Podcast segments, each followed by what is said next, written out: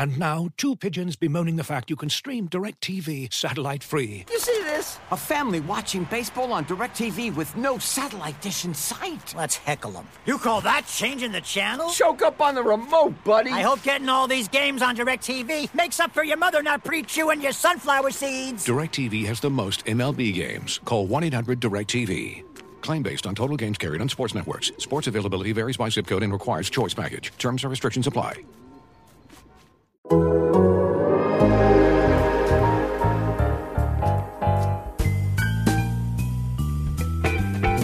that podcast growling, mean and angry. Hear those co-hosts shouting.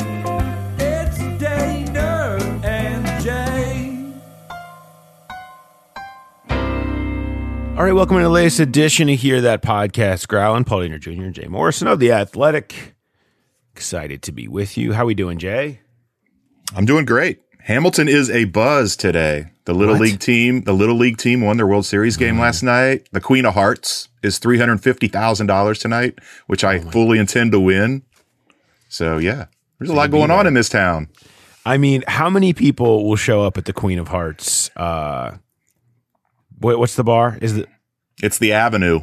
Um, it it there was a lot last week. I took a picture from the parking lot, and then my old paper, the Journal News, actually used my photo for a story they wrote on it.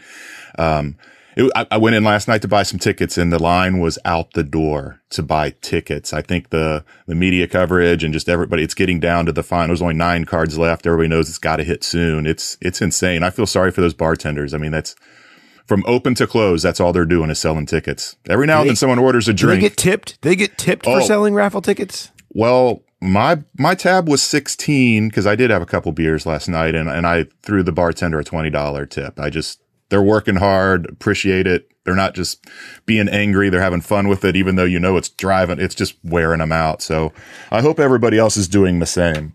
If you have time, uh, lots of time, uh, head on out to the Avenue and maybe you'll win three hundred fifty thousand dollars. I mean, you basically need your whole day. You're gonna need your whole day. Uh, we'll we'll we'll discuss that another time. Let's talk about Bengals. Um, uh, we got a bunch of things we want to get to. We want to talk a little bit about the Joseph Ossai injury. Um, and I'm gonna. A lot of people have asked the same question about it, and I didn't want you to hear my answer and think that I know what I'm talking about. So I went to one of the preeminent doctors on the topic to give you an answer. So you'll hear from uh, Dr. Mandelbaum, Dr. Bert Mandelbaum, who is more boring than his name sounds. However, he has great information in regards to the Joseph Ossai injury if you're interested. Um, we have uh, we're going to talk a little bit about the 53 cuts that are coming and, and some of the risers fallers talk a little bit about um, where we're looking on the back of the roster as they kind of focus in on that. Uh, we're going to talk about the chase drops of course but through a little bit different lens. You're going to hear from offensive coordinator brian callahan about how they're handling it internally and we're going to kind of discuss how they're handling it internally. We've heard from a lot of people on that. And Brian talked to me after practice yesterday, and I thought there's some really interesting stuff in there. Um, so I'm just going to bring you a lot of that to hear from him coming up. Of course, for the millionth time, the one once more into the breach, my friends. Uh, on Bur- should Burrow play in the preseason? What should it look like? We can uh, discuss that. Jay, you've got some stats, preseason stats, which might not be sad as a whole, but because their preseason stats are inherently sad. That yes, they are. But it, it, it, the, the fact that I even bothered to look these up is kind of sad. But Bengal fans, you, you have to take all this with a grain of salt. But it is it is reversing a trend, and it is therefore not sad. Uh, the these particular stats. Uh, so we got that, and then a little bit more on on some of the practices that we've seen the last couple days. We're about to round that out, Jay. We've got obviously their starting game week prep. This is sort of regular season schedule, Sunday game. This is what it's going to be for the most part the rest of the season, and that's Tuesday players' day off. Wednesday, Thursday, two of your harder practices. Friday, light walkthrough, um, easy practice. Day off Saturday, play the game Sunday. Rinse, repeat from now until January. Um, so we're starting that now, and we'll we'll be able to go in training camp style and watch two more practices as um, is stated in the NFL NFLPA agreement. Uh, and then the 26th, one of my favorite days of the year, Jay. They kick us out after 30 minutes. Yes, You don't have to wait. stay. You don't have to stay. Not not have to. I do enjoy the insight of getting to watch full practices. I really do. It's one of the best parts of our job. Training camp is fun. It is also really freaking hot right now. it has been so. This is the hottest camp I can remember, and we have been doing a lot of sweating. So we have, we have to hang out out there. There's no shade. You're just out there baking. You're trying to see what you can see while you sweat. It'll be nice after 30 minutes where they say, all right, you can go back into the air conditioning now. I'll, I'll take that for now. Plus, the Bengals imported all these little bitey flies to bug Oh. us during practice. It's been brutal. My, my legs are bitten up, but nobody wants to hear about this. Let's talk about, um, we'll, we'll get through some news and then we'll get into uh, some of the bigger topics. Let, us start with Ossai, um, an injury. You know, I kind of caught wind of this early, but you know the the official stance from the team has kind of been the same the whole time. They're they're officially on still looking for stuff that's more conclusive, but the reports out there and and can confirm it. I mean, expect expectation is he's out for the year uh, with a meniscus injury. You know, he it, it did happen in the game against Tampa, but I don't think he noticed it as much. I mean, he was feeling like maybe there's a little something going on in his knee, but you're so focused on your wrist hurting and thinking that that's a serious injury. He was just kind of like, I think he was just kind of focused on that. And then the next day is like, by the way, my knees kind of continued to hurt me too. And then they look at it and what do you find? But the meniscus injury, and it's not a light injury, it's a serious one, and he's out for the year, which is a brutal blow um, which I want to talk about in a second. But first, because a lot of you have asked the same question, and I, and I had the same question as well. Meniscus. I- you know I hear meniscus and I think see in a few weeks. Um, and you know you see guys come back and play the next week, and I, and and I've heard that from a lot of people, and it, because it is, it's part of it. So I reached out to our sort of doctor helper to- folks uh, who always hook us up with some of the top docs, and um, thanks to them for doing that, by the way. I got Dr. Bert Mandelbaum, who is the sports medicine specialist and orthopedic surgeon at Cedar Sinai Kerlan-Jobe Institute in Los Angeles. He is the chief medical officer for the United States soccer team and for MLS. Uh, and he offered a thought on the different types of meniscus and how you could end up with a prognosis uh, this long for just a meniscus injury. Here's Dr. Mandelbaum. How you doing? I'm curious how much of a difference there is in meniscus tears and the difference in timelines that you see depending on what those look like. Well, I think you're uh, asking a question that has different sides to it, and you know, the many times people say, "Well, what's a meniscus tear?" And you know, there's not a binary part to it. It's not either or. Uh, and uh, when you hear and you work back the thinking from you'll be out the year," usually insinuates that this is the kind of tear that's an unstable tear. Yeah. You know, the meniscus tear is where you a root you know the the meniscus is a c-shaped structure that roots in the back and in the front and when you pull that out of its root where it's supposed to be then you have to put it back you have to sew it back you have to go through bone and then it's going to take you about four to six months to really heal enough to play a sport like football Yeah. um, if it's a tear where the meniscus buckets and there's a good opportunity to repair and it, it's not at the root but it's in a mid substance and you could repair it you put sutures in it you put prp in it and it's going to take four to six months to get back now if the kind of meniscus tear the situation where it's a little flap where you can go in there and just recontour it you know those are the kinds of things that they're out on a cane a few days. They start riding the bike the next day, and they're most of the time ready to play anywhere from three to six, eight weeks in that range. So there's different beasts, you know, and and um, they're all meniscus tears, but there's different types, and they carry with it a very different prognosis. Uh, so good to hear from him. To you know, don't believe me. I'm not a doctor. I that's why I talk to them. Uh, they tell me tell me what we're supposed to think. the bottom line is, yeah, certain types of meniscus injuries, four to six months, and that leaves you out for the year. And it sucks, you know? I mean, because that might be what that might be the best defensive debut in a preseason game I've ever seen. Eh, because it was against I mean, he was against the starters, he was in there early, sacked Tom Brady. He he was making every play you want to see. And then to know that that's going to be the only time you see him this year. Um it's, it's tough, man. It's tough. It- yeah, I mean that on its own is tough, but it's also one of their biggest area of needs. They draft three defensive ends, and he's now the second one that'll be out for the year, and the third one is on the rehab field currently, not to believe, not believed to be serious Cam Sample shoulder, but um, this team just can't seem to catch a break when it comes to, to draft picks. It, either they draft them and they're they're already hurt and they're they're hoping they'll get back soon and they don't, or this kind of thing happens. Um, you know, we saw it with Jonah Williams. It's just it seems like every year they have a major training camp injury with a with a draft pick, and this one really does. I mean, there was there was a lot of excitement um, about just seeing him, seeing Ossai in that 58 looking a lot like, you know, you talked about great debuts. I don't remember if it was Carl Lawson's first or second preseason game when he really stood out, but it, it was just, you just couldn't stop watching the guy. Yeah. You know, I mean, you were there in person. I was watching it on TV and it was, you, you don't even do the watch the ball thing. It was just, just watch 58. So it, it sucks for him. It sucks for the team. It sucks for the fans. It's just bad all the way around. Yeah, I mean, I remember early. I believe, yeah, I believe it was. It was Carl Lawson's rookie year, maybe his second year, and they went to Washington in the preseason, and he was whipping Trent Williams, and it was like, this is not a preseason thing because that's Trent Williams, and he's out there trying. Okay, and and so this was on par with that. I mean, this had that same type of feel.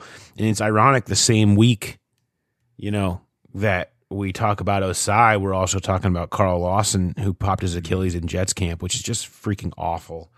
And those of you who listen to the podcast, you, you know what kind of a, a a dude Carl Lawson is. You heard him before free agency, uh, which was maybe one of my favorite interviews ever.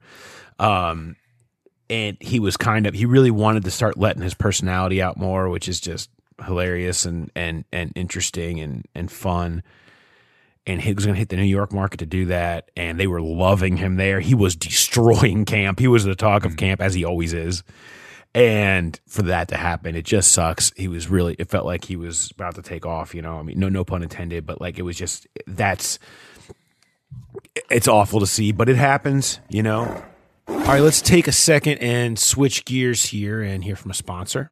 And now, two pigeons bemoaning the fact you can stream DirecTV satellite free. Hey, Frank, a little birdie told me you don't need a satellite dish to get direct TV. What's little birdie? Was it Jimmy the Sparrow? It's a figure of speech. Point is, you can stream direct TV over the internet now. Oh, sure. Next, you're going to tell me those big birds are made of metal and filled with people, right? You mean airplanes? Stream DirecTV without a satellite dish. Call 1 800 DirecTV. Terms and restrictions apply. Looking for the best place to buy tickets for any of your favorite teams or sporting events? We've got the spot. Our partner, StubHub, has been the leading ticket marketplace in the world for over 20 years, providing a 100% guarantee with every order. From a worldwide selection of live events, the widest choice of tickets, and industry leading partnerships, StubHub has what you need to purchase with confidence. StubHub, an official partner of The Athletic.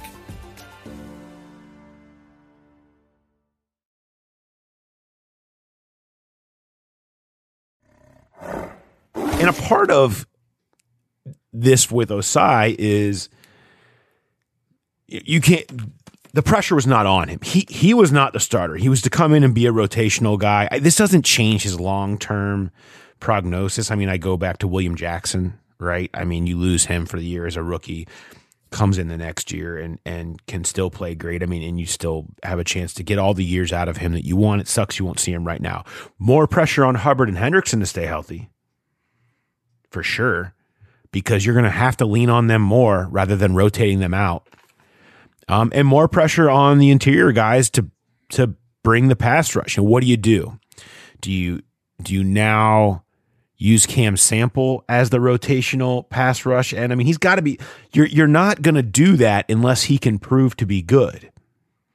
And maybe that's him coming in as the interior guy on passing downs next to Ogunjobi with Hubbard and Hendrickson on the outside. That what they had shown in Tampa was Ossai and Hendrickson on the outside and moving Hubbard inside, actually with Sample, hmm. and having the having that as their sort of pass rush power.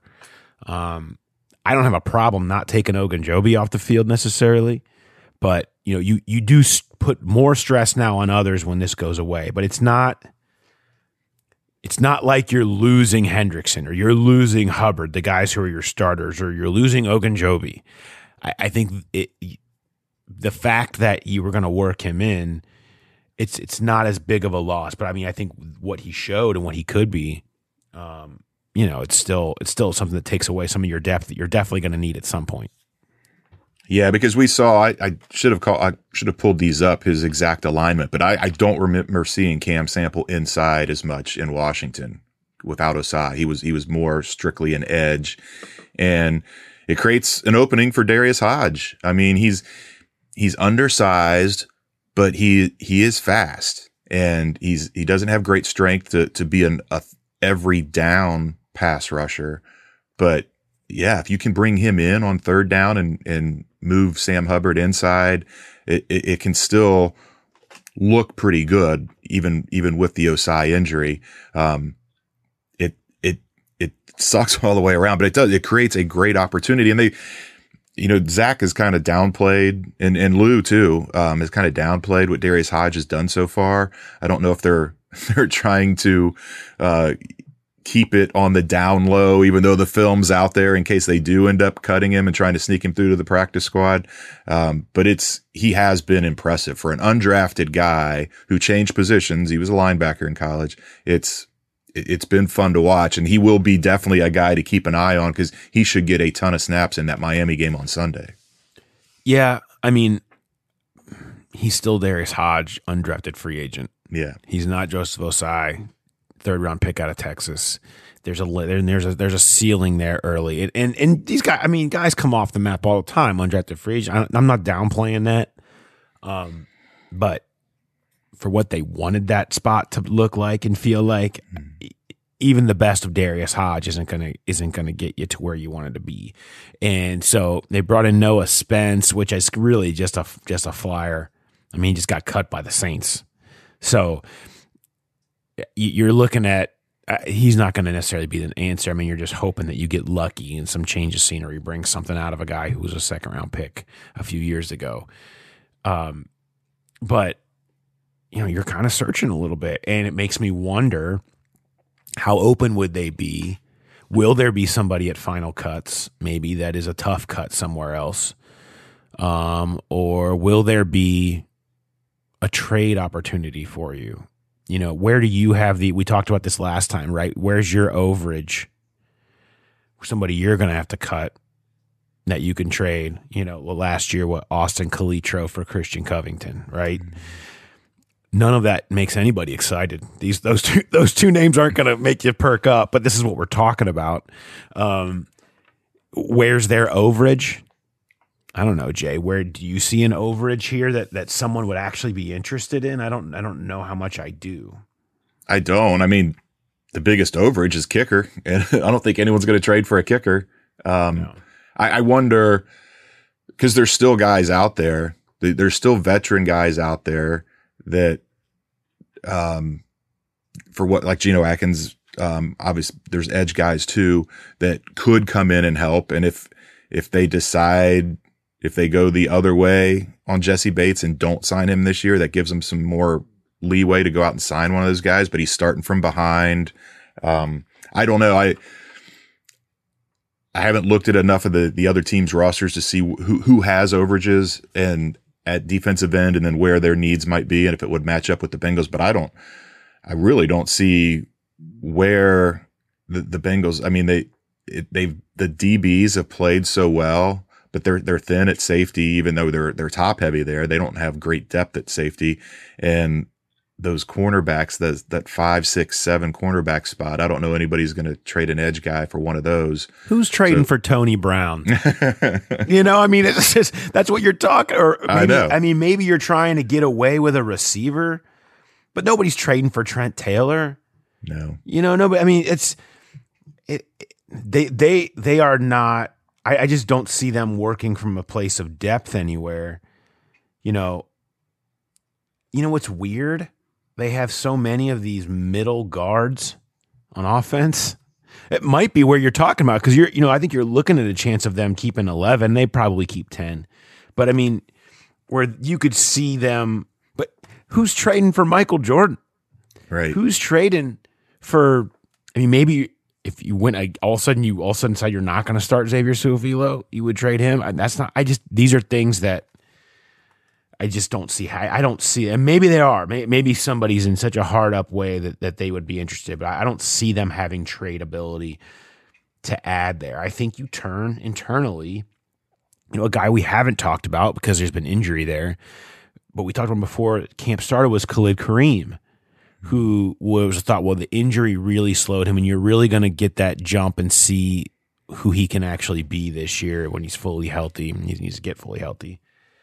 I, you know, you got to turn to him at some point too, and, and, and these people that you have here to to develop. Um, you've you you've stockpiled the position the last couple years of young people. Somebody's got to come through and and fill in. And it, it, it's the same story for Kareem. He, he's behind again. He's he missed a couple weeks of practice. Now he's back. He just recently came back, but how quickly can can he give you some sort of impact off the edge? Um, it, that you're right. That is probably their best cho- best option at this at this point. But it what was he a fifth round pick? So again, it's it's right there. He's he's not third round pick Joseph Ossai. It's it's not it's never going to look the way they they wanted it look to look. But he is he's not an undrafted guy who's just learning the NFL like Hodge. He does have a year in the league, um, and got a decent amount of snaps last year. His injury was in camp. He, I think he played all 16 games. He played a lot on special teams. So maybe that that's that is a guy that another one that should get a lot of snaps against Miami to kind of see where he's at. And the bottom line is the defense is the last thing you're worried about right now because they've played really well, and including against Washington for you know whatever two or three series against their starters, and you know they seem to really be coming together. I mean, Logan Wilson has played really well. He you know he had the forced fumble. He's made a lot of plays. Uh, the the corners have been really good. And don't forget, you now have you have Mike Hilton, who's one of the best blitzing slots in the NFL, who can help make up for that a little bit too, where you're a little bit more attacking in that way. Um, DJ Reader has looked spry. He looked he he had a, a lot of n- plays in a small sample size for uh, somebody coming back from injury. I just I'm not concerned there yet. Again, it's a reserve piece, so I, from a unit that's played really well and looked really good, and I think expectations are are higher than we thought they would be. So, as somebody tweeted at me something about how why does this happen every year? I'm on the the brink, I'm on the bridge, I'm gonna jump. I don't want to do this anymore. I'm so sick of it. And I was like, man, if if an injury to a third round backup defensive end is going to send you to the brink like football ain't for you as a sport because this happens everywhere every team every year and it will happen to more prominent players than this on the Bengals team this year and on every team this year. This is what the NFL is. NFL's attrition. NFL's depth. Stars and depth. Who's your quarterback? Who are your other stars? Where's your depth? Because that's how you win in the long run. And so you got to be able to handle Joseph Ossai going out. And they probably got to be able to handle two more dudes on that defensive line going out for a game or two, or maybe hopefully not longer than that. But that's what it is. Um, elsewhere on the 53, there are, uh, to me, there's some other comings and goings. I have some of this in Risers and Fallers. If you go to theathletic.com, subscribe, of course, to get all of our coverage. Uh, but we, I was kind of writing on Risers and Fallers a little bit and I, there's a few guys that you, you mentioned Darius Hodge. I think the Ossai injury puts him on a 53. I mean, at this point, it'd be really hard to see them not having him as not just 53, but active on game day. Um, which he was maybe on the bubble before. So he's a beneficiary of that unfortunate injury. And and I, I mean Jalen Davis has to be on now. The guy's sure. played it, he's earned it, and he looks a hell of a lot better than Tony Brown or or whatever. And and he can play the slot. He's he's made plays in coverage in Tampa, and he made plays tackling and putting his you know his face in the fan in Washington. Three stops, um, not tackles, stops, plays for an offensive failure. Um, you know, I, I just think he's he's kind of shown that he can do it. He's obviously played. He's motivated. I mean, he's not going to be a shutdown corner, but for a guy who can get you through a few games and now has some confidence rolling, um, I like it. And your backup set up because da- before, if you if you kept Tony Brown, Darius Phillips was kind of bumping inside to be your backup slot to Mike Hilton. I like this better. I like Phillips better on the outside, and I know he's undersized. I know he's not, all, you know, Lord knows we we know the Darius Phillips story about the pluses and minuses, but I just like him better on the outside, where it's more time to make plays on the ball and, and maybe get some picks versus versus inside. And I think this allows you to do that with him as the outside backup.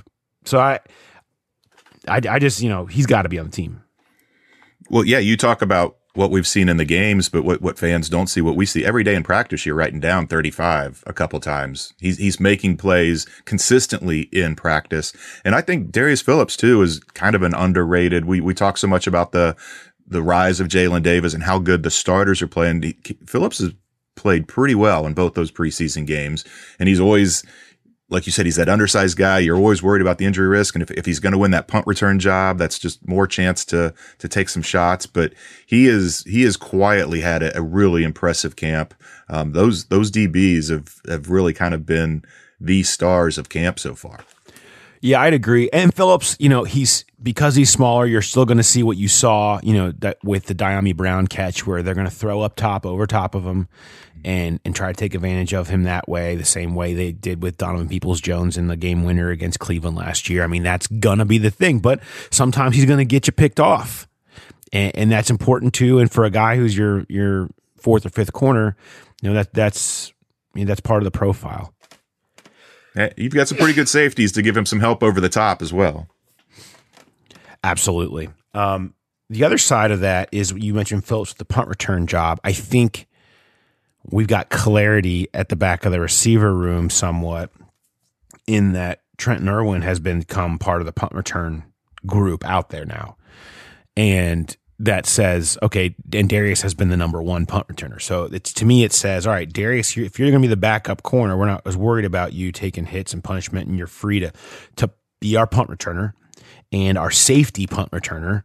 You know, um, would would be in the old Alex Erickson role is Trent Irwin. And they put him back there to make sure he can handle it. They assume he could. He was not a guy out there catching punts at the beginning of camp. And they would, you know, they'd have four or five guys back there rotating through during practice. Uh, he is now, and he is in games. And they, I think they've seen everything they want to see from him and they because he's been really good as a receiver and he's beat out Trent Taylor, who you kind of thought was going to be that six guy potentially. But I think I think it's Trenton Irwin now, and I think he's got a pretty solid lock on it to the point that I don't think I don't know how much we're going to even see of him on on Sunday. Yeah, uh, Trenton Taylor has been he he's had drop issues of his own um, quite a bit in practice, and I, I think that's a a big part of this where Trenton Irwin takes shots to the head and still holds on to the ball. And you mentioned that that punt the punt return rotation. I mean, they always would have Tyler Boyd back there fielding punts in practice, just as kind of that emergency guy, and he's not even doing that anymore. It it it feels like that they've kind of removed that as an option, and and Trenton Irwin is going to be that guy where if Darius can't do it, he would step in. It just you can you can you can really read the tea leaves here that that Trenton Irwin is going to and he he played all right when they he came in last year and got some games in the slot. Um, late in the year with with Brandon Allen throwing to him. Uh, it was enough of a showing, and they really liked him coming out of Stanford. They tried to get him as a undrafted free agent and he went to Miami and then Miami ended up cutting him and they went right back at him and, and got him here again. So this is a guy they've been high on for a long time and he's taken advantage of his opportunity. And I do, I, he's on my 53 at this point. I can't see anything that would change that on Sunday. The story that was told to me in passing when he first, the first year that Irwin was here, um, so a year and a half ago, whatever, was that at, in practice, he was roasting Darqueze Dennard and at the part at, at the part of that conversation, it was more about Darqueze and like trying to figure out if they were going to bring him back, what he is, and we wonder now, looking back on it, how much of that was Trenton Irwin being a more, kind of a surprise. That was a, I mean, that, that's a that's a real corner in the league who has continued to play in the league, um, and but you know, I think you've seen parts of that. And every time we talk about Irwin, people talk about him as a surprise. If you're talking to a coach, they say, yeah, it's been great to see the continuation of what they've seen in the last few years. And that's somebody who has been on the practice. But, you know, Alex Erickson had that lockdown, right? Like he had lots of NFL snaps as the backup slot and a punt returner, and he was reliable and trustworthy, and you knew who he was and that's what you want out of that position, the backup. So I mean, that's what you want, some sort of understanding of what you have, reliability. I mean, I think Irwin, this is his chance to, you know, to to be that, if and maybe be more, and who knows? But uh, I definitely think he's earned that, and and I'll I'll say locked it up. I I would think you're right. I don't see anything changing uh, on Sunday outside of you know injury changing something. Um, outside of that, I mean, battles. I think Chris Chris Evans um, will be your third running back. Um, we still have Trayveon Williams is now back, but I don't. What can he do in a game where all it's all reserves out there to make anybody believe that he has to stay? When you're looking at lots of other positions where you need depth at, Evans has been an unbelievable receiver. he had another great catch on the on a wheel route uh, on Monday, and I just think, you know, he's shown too much of what he can be in that role um, to not. And I think I think you'll get Trayveon Williams on the practice squad. So I think I think he's kind of won that one when we're looking at battle battles and risers and fallers. Yeah, and I thought Chris Evans I mean, he, didn't have a great game running the ball, but I, I, thought he showed improvement from game one to game two, running inside and not doing what they told him. You know, four of their five negative plays against Tampa were were Chris Evans runs, and he they you know they said you can't you can't make those kind of moves that you made in at Michigan, and he took that to heart, and he was hitting the hole, and um, for he's not a big guy, but he ran hard inside, and that's that's still part of his development, as will be pass pro but man, he is he is something else as a receiver. That that the, the wheel route you were talking about, it was from Brandon Allen, and it almost looked like Brandon Allen overthrew him, and Chris Evans kind of hit another gear and had to like really reach out. It was it, it didn't just drop into his hands. He had to reach out and get it, and he made it. And we just seen him make those kind of catches over and over again in practice if you're looking for it, uh, Joe Danneman Fox 19 had great video of it. I retweeted uh, to take a look. You can see how Evans chases it down and catches it on his fingertips and keeps going. It was just a, a really nice play, but something that we've seen a lot from him uh, during camp. All right, let's just take a quick break. As you've probably heard by now, we've teamed up with BetMGM this season. We'll be using BetMGM lines to make all of our picks, and we'll have special offers for our listeners each week. If you haven't signed up for BetMGM yet, use bonus code The Athletic, and you'll get a one-year subscription to The Athletic, plus up to a $1,500 first bet offer on your first wager with BetMGM. Here's how it works. Download the BetMGM app and sign up using bonus code The Athletic. Make your first deposit of at least $10. Place your first bet on any game and claim your voucher for a one-year subscription to The Athletic.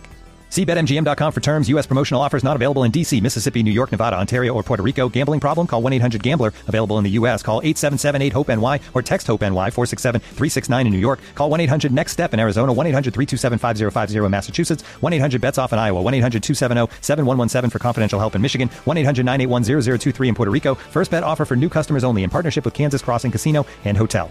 Don't forget, if you haven't signed up for BetMGM yet, use bonus code The Athletic, and you'll get a one-year subscription to The Athletic, plus up to a fifteen hundred dollar first bet offer on your first wager. Well, as we talk a little bit about drops and nice catches, let's let's hop into the Ja'Marr Chase conversation here. Um, he, here's what I want to talk about. So let's recap where we're at. Obviously, we know what happened in the game on Friday. We talked about it in the walkout. What the, what what to make of these drops? What what are they? Are they something? Are they nothing? Are they point of concern? You know, I I think what has happened is you see look the, the we're only a few weeks away from the opener. This is not about Ja'Marr Chase's career. This is this is not about who he can be in the end. Okay? This is about who is he right now? He's he's going up the learning curve to get to who he's going to be eventually. How long is that going to take? Because in the meantime, this team has to go win games and a lot's riding on them going to win games early in this season with this schedule, with the pressure on the staff, everything. So, how long will that take for him to get up to speed and and be comfortable to a point where he's not thinking about it? He's not slow with his eyes. He's not dropping the ball. Well, so you think, okay, just a game, come back, bounce back. Well, Sunday's practice, first ball in 11s thrown to him, drop. Plain out drop. Then later on, next ball he sees in seven on seven, runs a great route along the back of the goal line um, in a red zone drill. Burrow puts an absolute dime right on him, drop, interception, Vonn Bell, Vonn Bell running the other way. And it's like, what is going on here? Chase kind of comes around. He lets out a loud F bomb. Burrow comes over, gives him a tap on the helmet. Then he walks over and he's kind of standing by himself, you know, with the towels as they break for the next drill. And CJ Uzomah kind of comes over to him and talks to him for a second, gives him a little shoulder pat, and, and, and moves on. Everybody understands this is an issue. Everybody understands this is something he's going to have to work through, and they're all trying to help him. To me, the, the conversation right now is how are they trying to help him? A. And B, how long will that take? So in and then with that, C, does that mean early on you need to ease him in snaps wise with with giving a little bit more to a guy like Auden Tate, who by the way catches everything. It, as part of the easing in process. So those are sort of the, to me the topics out there at this point. Let's start with me talking with offensive coordinator Brian Callahan after practice um, on Monday about a lot of the things surrounding that, which included Ja'Marr Chase having a really nice day Monday where he caught a couple of balls, including a really nice touchdown in a red zone drill, kind of twisting, grabbing the ball at the front pylon. So on a day that the, the whole Bengals offense had good, even hit a deep ball to Tee Higgins. But let's talk about Chase here. Here's Brian Callahan. How you doing? With like the stuff with the drops, how do you work with something like that? Is that a don't work on it as much? It's like I don't know if it's like better out of mind for a guy that's never had a problem with it, or it's easier to just like no, let's talk about it, let's rep it, let's figure out how to fix it. Uh, What's the? Is there a balance in there? There's a balance. Yeah. And to me, the balance is always going to be. Anybody can go out there and be like, "Catch the ball." Yeah. You're like great coaching point. You know. Yeah, right. Um, so you, what you try to do, it's almost like anytime you're in a slump, right? You don't really want to talk about the slump. you just kind of got to work your way through it. And me yelling and getting all mad, and Zac getting all mad, and everybody getting on him all the time doesn't do any good. Like he knows he's supposed to catch the ball, and so you balance that with what what what are you doing specifically? What what is the problem? Are your eyes late? Are your hands late? Uh, what what is the, the core of the of the issue? Uh, Are you worried about what's around you? Are, is there what what is it that we're missing? Is, are your eyes coming off the ball when you're going to make the catch, which have happened a few times? Uh, and you try to work on those things as opposed to the actual just catching of the football. You try to find what it is that's causing the drop, or or what's uncomfortable at the catch point that you know maybe he feels that we don't know. Maybe he, as he comes out of the break, the ball got on him way faster than he thought it was going to. And now his eyes and hands are late, and, and it jumps on him, and now it's a drop. And Yeah. so there's a ton of drills. Troy's always doing stuff with them. They're probably out here right now somewhere. But Troy does a lot of like tennis ball drills. Yeah. So tennis balls off the walls, eye hands, tracking balls, moving through all those things. Like there's things you can do to drill it Yeah. without making it feel like just catch the ball and then all you're thinking about is catching the ball and then it just spirals out of control. And that's you try to avoid that part where you're saying, man, just if you don't talk about it, just work through it and, and you find your way through. It's like you don't want to make it more of a mental thing, Right. Right? It's like because when something like that comes out of nowhere, it's confusing for everybody. Because it's like, but it happens. Like we were talking with T and with TB today, and they everybody goes through stretches at some point, has it. It's just a matter of like working through it. But for you, when you, it's it feels worse when you're okay. We're now 20 days from the opener, right? That's when it kind of feels like a little more than it than it would be. you feel the urgency. Yeah. You know, you feel what it what it's like. This is happening for real here, really fast. Like it's not April anymore. You know, we're, we're playing in a very short amount of time, and it counts. Uh, and you only get so many of those opportunities. Yeah. And so you do feel that. Uh, yeah. I think like a good example is like Shermer fumbled like uh, maybe. At one point, it felt like he fumbled at least two snaps a day for like five straight days. And it's and it was just the same thing. It was like you just he's so you get so far in your own head Yeah. yeah. that an act of something so simple, taking a snap or just catching the ball, becomes this monster that you got to get. So you try to keep it from getting to that point where it's like, all right, was the technique of the route right? Is he doing the right things everywhere else up to the catch point? If that's the, if that's the case, then we'll work through anything, any drop that happens. Right. Um, there was a uh, Frank Pollack sent me an article. I don't know where he had it, but there was a huge article about uh, kind of a re- not revisionist history, but looking back on Jerry Rice's first year in San Francisco. Okay. Mike Tanier wrote it. I think maybe in 2006 or something like that. It's like a some anniversary piece on that. Well, they they talked about like the fans were booing him. They, he was almost benched. Like all this stuff. Yeah. And Bill Walsh had to stand up in front of the media and be like, "Nope, it's going to come. He's going to be fine." Yeah. Like it was a whole big thing, which I never remembered. I was Right. like a year old when that happened. Yeah. But I thought it was just an interesting piece. Like, here's arguably the greatest receiver in the history of football. Yeah. Had struggles as well that he had to work through. It's just part of it, I think. Do you send that along to Ja'Marr? Like, hey, I mean, Jerry Rice. Like, yeah, I think. know? I mean, he sent it. Frank sent it to me and Troy and Zac as it's just kind of a. I don't know where he got it or if he. Yeah. Because he was he was with that team. I think maybe three years later after that, but you know he he knew some of the things that went on. I think he was kind of sharing his perspective of. This isn't the first time this has ever happened. Right. Well, it's like we were talking with T last year, and about how you know the first couple of games when he wasn't even really hardly in there, the hamstring, and he wasn't. He was still really figuring things out. Catches a couple of touchdowns in Philly, and then it just sort of like starts to build on itself.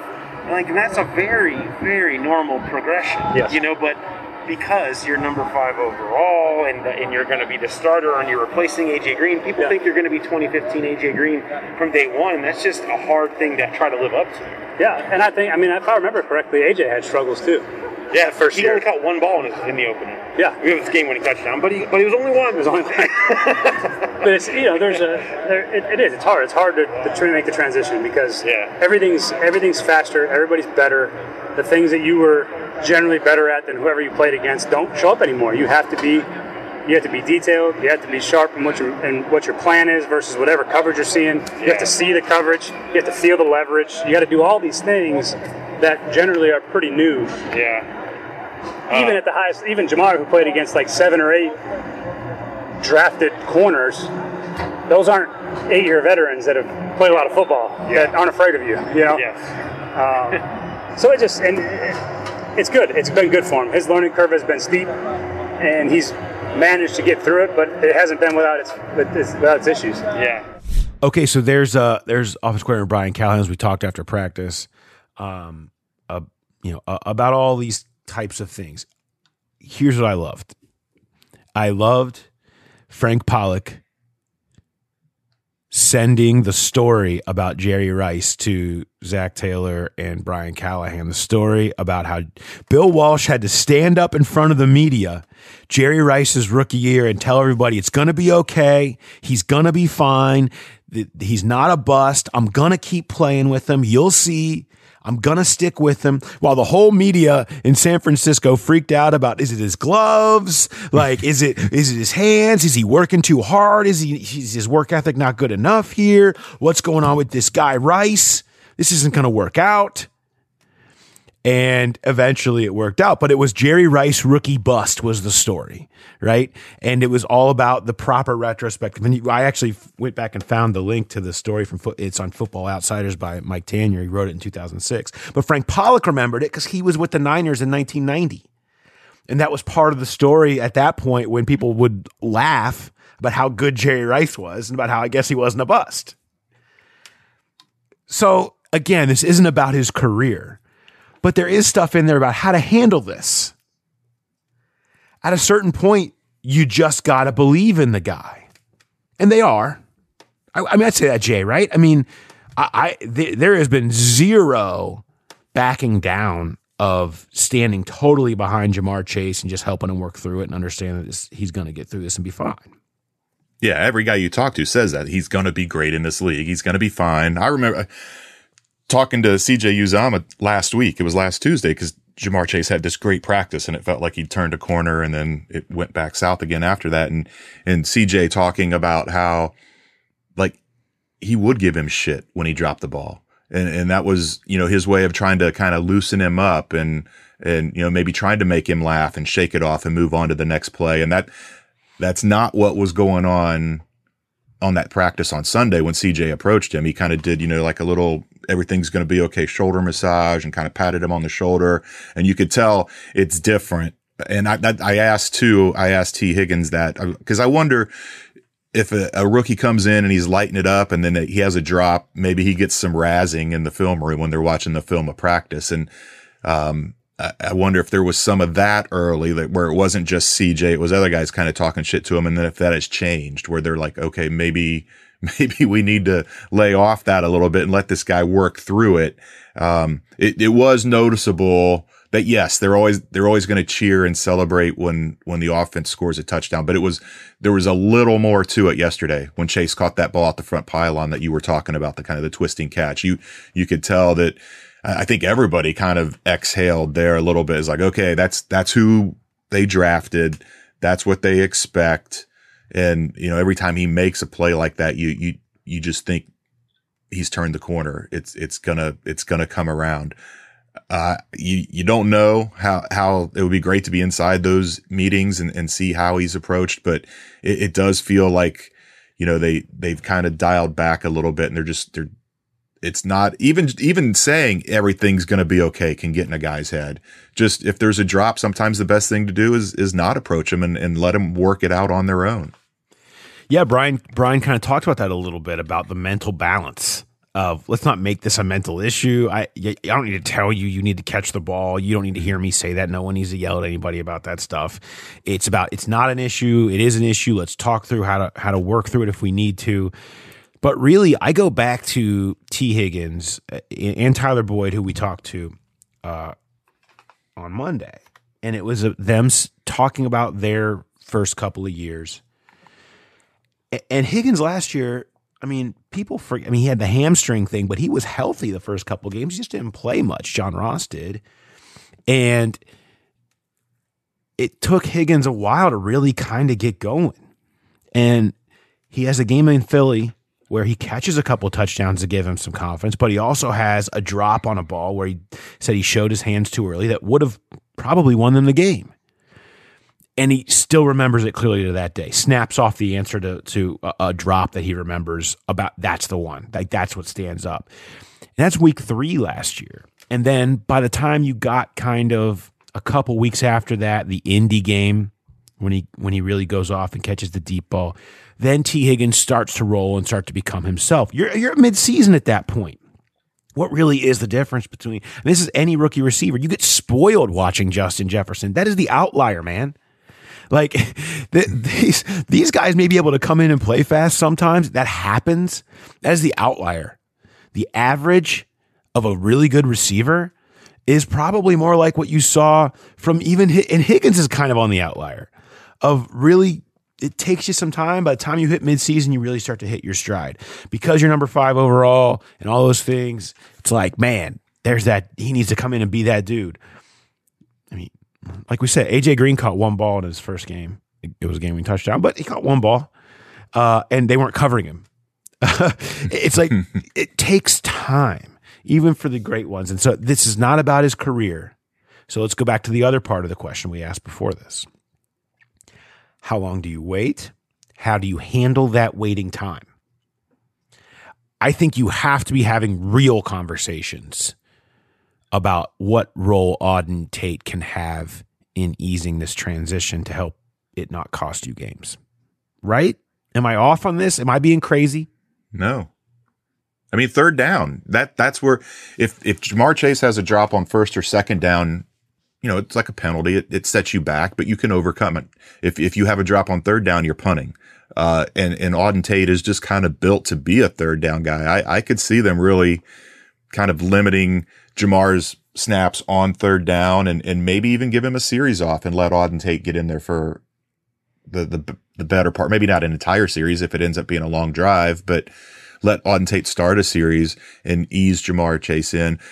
The flip side of that is, you know, do you do you target him a lot early and try to get him going? Because yes, that could be the outcome of that. If he has two catches, three catches on a couple targets on the opening drive, all of a sudden maybe all those drops are forgotten and he just takes off. The other the other side of it, of course, is if the drops happen again early in the season opener, how much does he get back in his own head and, and where does it go from there? It is, it's a delicate balance, but I do think we're going to see, particularly early, the first quarter of the season, that we're going to see a lot more of Auden Tate than maybe we expected when they drafted Ja'Marr Chase. Yeah, I think you take it week by week, you know, and and you do this with a lot of rookies. I mean, ease them in. There's no there's no need to shove them in there 90%, you know. Give him a chance to to to dip his toes in the water a little bit. Um, if is that a 70-30 split in favor of Chase? Is that 60-40? Is you know, what is that? Is it 50-50? I don't I don't know. They got to figure out what that is. Maybe it's certain packages that go by feel even in the game you know, if Chase comes in and he's playing well and he's roasting Patrick Peterson and he's catching the ball, then don't worry about it. Um, but you just kind of see as you go there, and then you and you assess that and go week to week, and eventually you'll end up at the point where Ja'Marr Chase is your guy. Is that week two? Is that week three? Is that week nine? I don't know, but I, I think for week one, I think you have to have some. And Auden Tate was always going to have a role, um, but how much of a role was sort of you wouldn't think in a role that would be taking Ja'Marr Chase off the field a lot. And I don't it won't end up that way, but I think early on you got to consider it. I asked Zac Taylor about that specifically. Do you need to start to consider Auden Tate and, and how he can help Ja'Marr Chase? And the answer was that's exactly the type of stuff that can help Ja'Marr Chase. Is we have a lot of other people that have been very consistent and reliable that can that can help him acclimate. It was a very long-winded answer that that wasn't necessarily a direct answer to the question of like is he going to play more? But it wasn't a denial at all, and it was saying, yeah, all Tee Higgins, Tyler Boyd, the tight ends have been consistent. Tate is is been consistent. Like you know what he is. All of those guys being there as other options take the pressure off of Chase, and I think that's what they they want to do. They want to they don't want this guy to feel that kind of pressure that is being cast upon him from the outside, that has been cast upon him since the moment they drafted him. You know, and it doesn't help. I'm sure he doesn't notice, but everybody else does when you know the team's commercial, like the the Bengals draft Ja'Marr Chase is like how they pump up the you should come to the games. You know, it's like all this stuff. It's like that's what they're leaning into. That's what the expectation is, and it, it's a lot on a guy um, that's out there. And and then when you start getting in your own head is when it becomes a problem, and they just can't let that be what's happening now.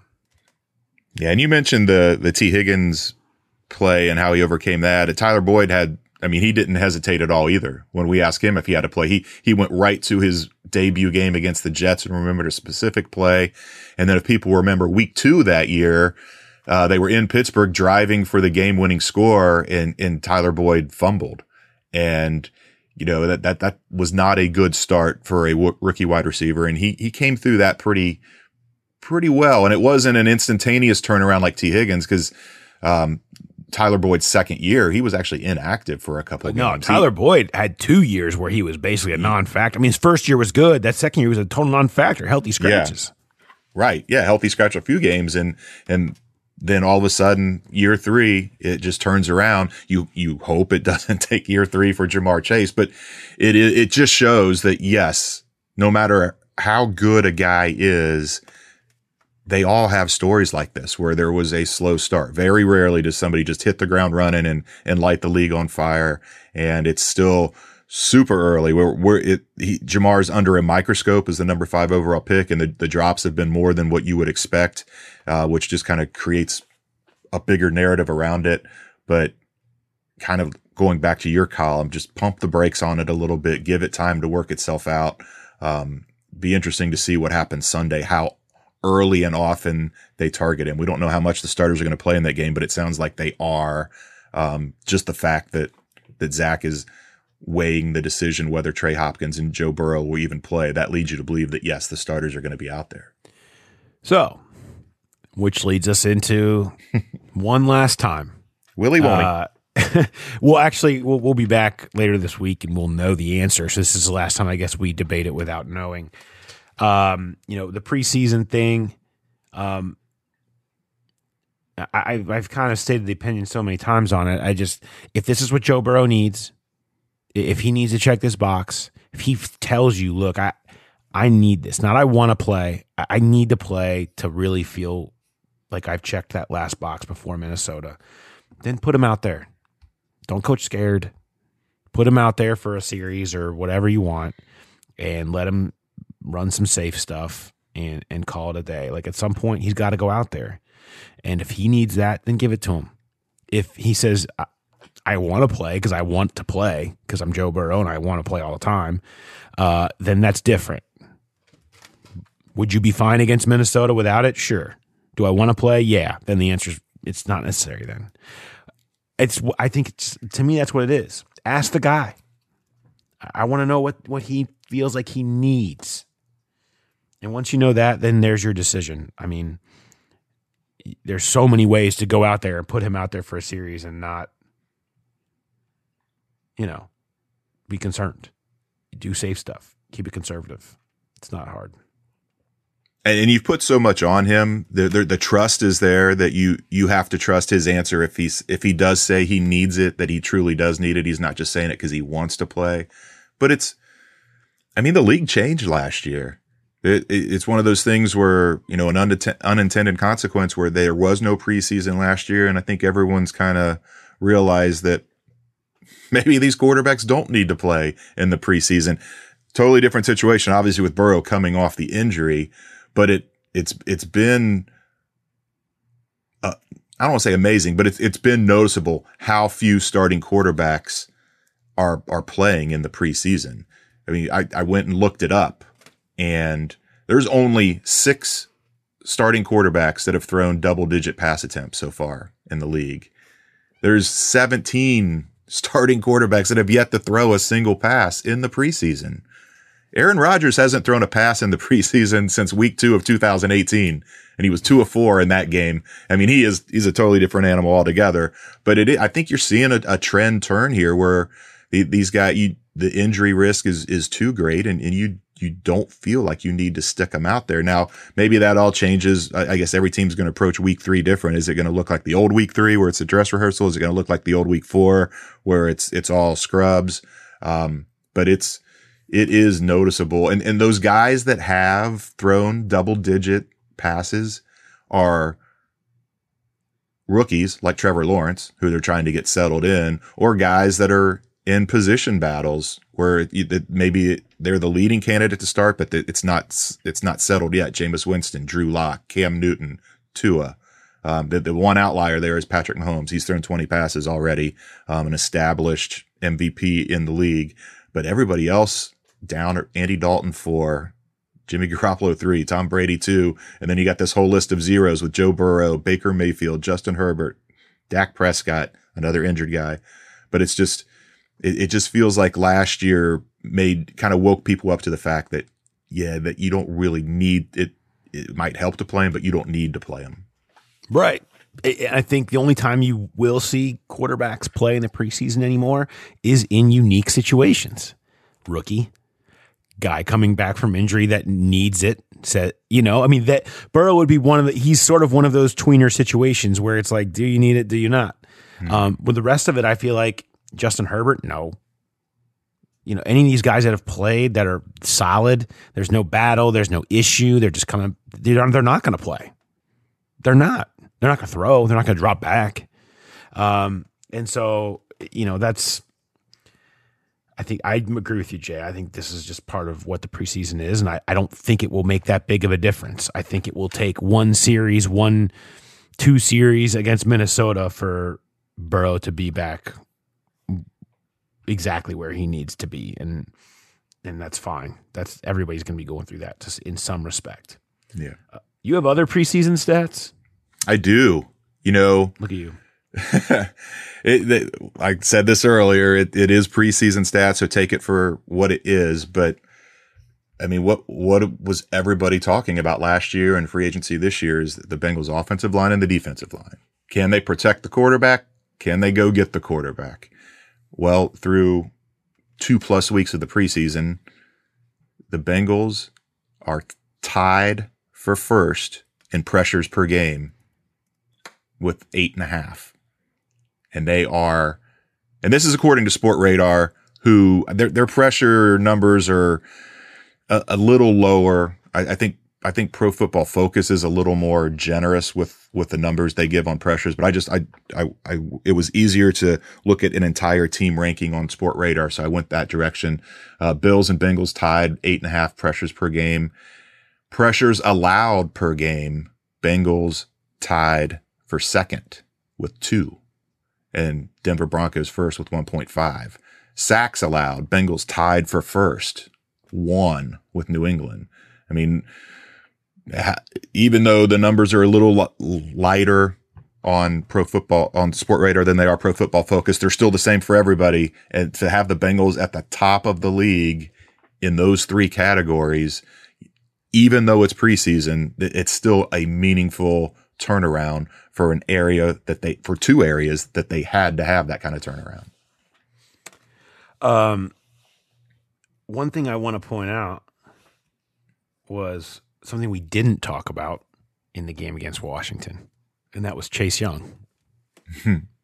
uh, I mean, he had ten pass rushes and no pressures, and Jonah Williams was uh, was perfect against him, and that's something. That's a real guy. That's like goes back to the Carl Lawson, Trent Williams thing. This he was out there trying to get after the quarterback, and and the dude that you know absolutely just annihilated Cam Newton the week before, and, doesn't get back there. There have been a lot of great reviews about what Jonah Williams has been in camp and, and thus far to make people believe that he's going to have a really good year, uh, a, a year where he takes a pretty big jump, and so I think that was something notable that no one's really talked much about from the other day, but that plays into the pressures thing as well. Uh, when you're talking about feeling like you have something really solid at left tackle that can go a long way.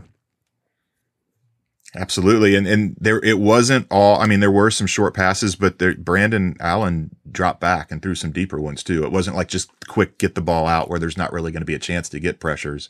Um, so encouraging sign for Jonah, encouraging for the entire offensive line that they're, they're just, they are keeping the quarterback upright. And we should mention, I briefly, briefly mentioned it earlier.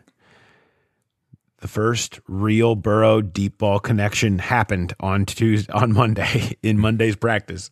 Uh, Joe Burrow with a deep ball, 40, 50 yards. It's hard for us to tell because we're stuck back behind it um, in the other end zone. But 40, 50 yard bomb to Tee Higgins over the top of Bates and Bell, who were sucking up a little bit on Ja'Marr Chase running underneath them. And Burrow drops a dime. Higgins catches it, deep ball touchdown. Big sigh of relief from some of the coaching staff on that one. been waiting for that. Been waiting for that and needing to see that happen. We've all kind of been wanting to see it, and I think uh, that's something as we get closer now, we, within weeks of the opener, uh, a big deal, big play from Monday's practice to to get people uh, feeling better about the state of the offense.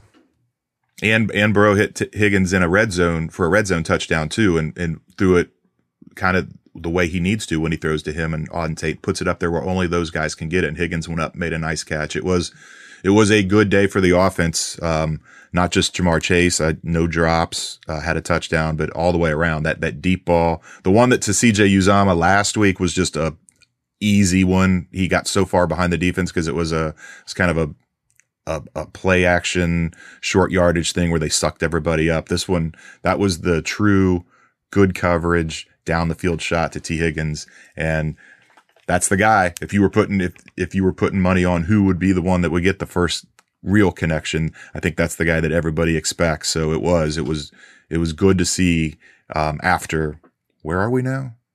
Three weeks in, four weeks in, four weeks in. Finally, can talk about what Tee Higgins' arrow up season is upon us. By the way, continues to be as people are going through their fantasy drafts. Uh, he's he's the one. He's the one. Uh, that is probably I don't, I don't know ADP on Tee Higgins right now as I'm still weeks away from from my draft, but I'm going to tell you that he probably should be higher than whatever his ADP is right now. Uh, all right, that will wrap. Oh no, you have Bengals growler bet. We have to recap from last week. I lost. J one. That's all I want to talk about it. We just end that right there. Be done with it. Uh, we'll have a new growler bet. Uh, for the game Sunday. We'll have that in Thursday's episode uh, when we take a closer look at Miami and everything that's going on there as we get ready to wrap up the preseason. Thank God. So, uh, all right. Thanks, everybody, for listening. I uh, hope you enjoyed the show. We will talk to you next time on Hear That Podcast Growling. Have a good one, everybody.